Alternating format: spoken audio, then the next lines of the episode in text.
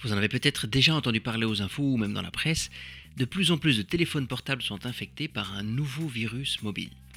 Et si le risque est plus important pour les possesseurs de téléphones Android, nous devons tous être prudents devant cette menace qui ne va faire qu'augmenter.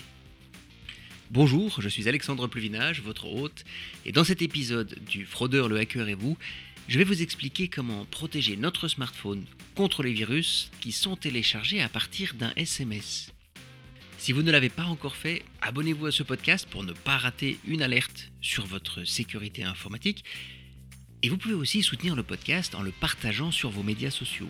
Les épisodes sont gratuits, je ne paye pas de publicité sur Internet, et donc vous êtes ma seule source de promotion. Et merci à tous ceux qui l'ont déjà fait.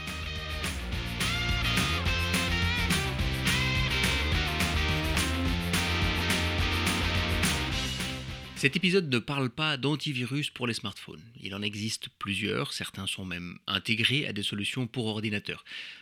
C'est un moyen de protéger son smartphone contre la menace grandissante des virus mobiles. Mais ça fera l'objet d'un autre épisode.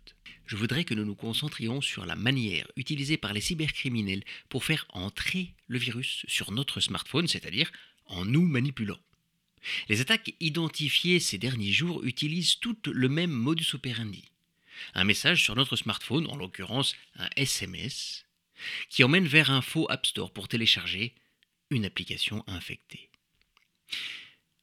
Le message qui a été le plus rapporté aux autorités est un SMS utilisant le nom de Bipost mentionnant la livraison imminente d'un colis. Évidemment, un lien dans le message propose de suivre ce colis. Ce genre de message est très efficace car beaucoup d'entre nous commandons plus en ligne depuis le début de la pandémie mais même dans le cas où nous n'avons rien commandé, eh bien, nous allons cliquer sur le lien pour voir d'où vient le paquet. La curiosité est un truc très souvent utilisé par les fraudeurs pour nous faire tomber dans leur piège. D'ailleurs, nous en avons déjà parlé dans ce podcast. Une fois l'application téléchargée, le virus commence son travail. Il va d'abord se propager en envoyant un SMS au contact enregistré dans notre téléphone, et puis ensuite il nous espionne, par exemple, en enregistrant les mots de passe que nous entrons sur l'écran de l'appareil. Et, oui, c'est ce que nous ne voulons certainement pas voir arriver. Alors voyons comment s'en protéger.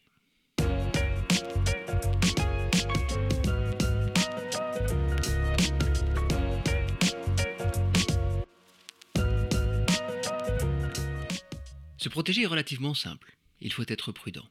Prudent lorsque l'on reçoit un SMS avec un lien, parce que c'est une technique souvent utilisée par les fraudeurs pour accéder à notre téléphone portable ou à notre banque en ligne. Prudent lorsque ce lien, qui n'est pas très difficile à lire, n'a rien à voir avec le message. Dans le cas présent, le message Bipost devrait envoyer vers le site internet bipost.be et toute autre destination bah, est suspecte. Prudent encore lorsque ce lien veut nous faire télécharger une application mobile, ce qui n'est pas très logique puisqu'on devrait aller vers un site internet de suivi de colis. Et puis finalement, prudent lorsqu'on nous demande de télécharger une application en ligne, c'est-à-dire sur internet, alors que les applications devraient venir de l'application même du Google Play Store sur les téléphones Android ou de l'App Store d'Apple sur les iPhones. D'ailleurs, un bon conseil, il faut toujours télécharger les applications depuis l'App Store d'Apple ou de Google et jamais depuis Internet. C'est plus prudent.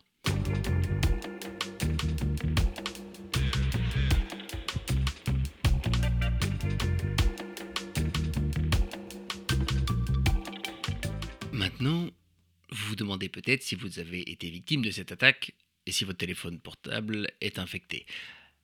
C'est assez simple. Si vous n'avez pas téléchargé d'application sur votre smartphone récemment à partir d'un SMS, tout va bien.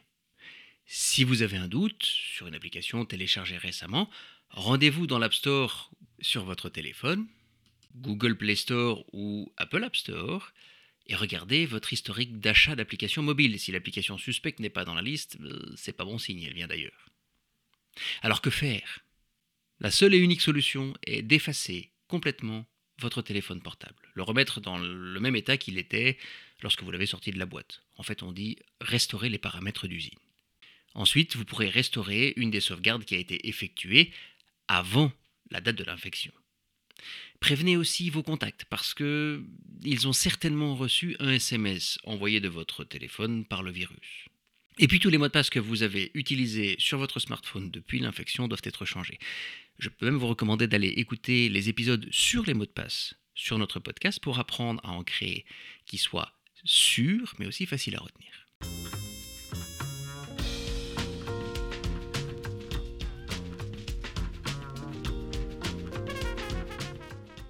Partagez cet épisode sur vos médias sociaux pour prévenir vos amis et votre famille contre cette menace qui malheureusement fait de nouvelles victimes tous les jours. N'hésitez pas non plus à vous abonner à mes podcasts et à activer les alertes si vous souhaitez rester informé des nouveaux et des prochains épisodes.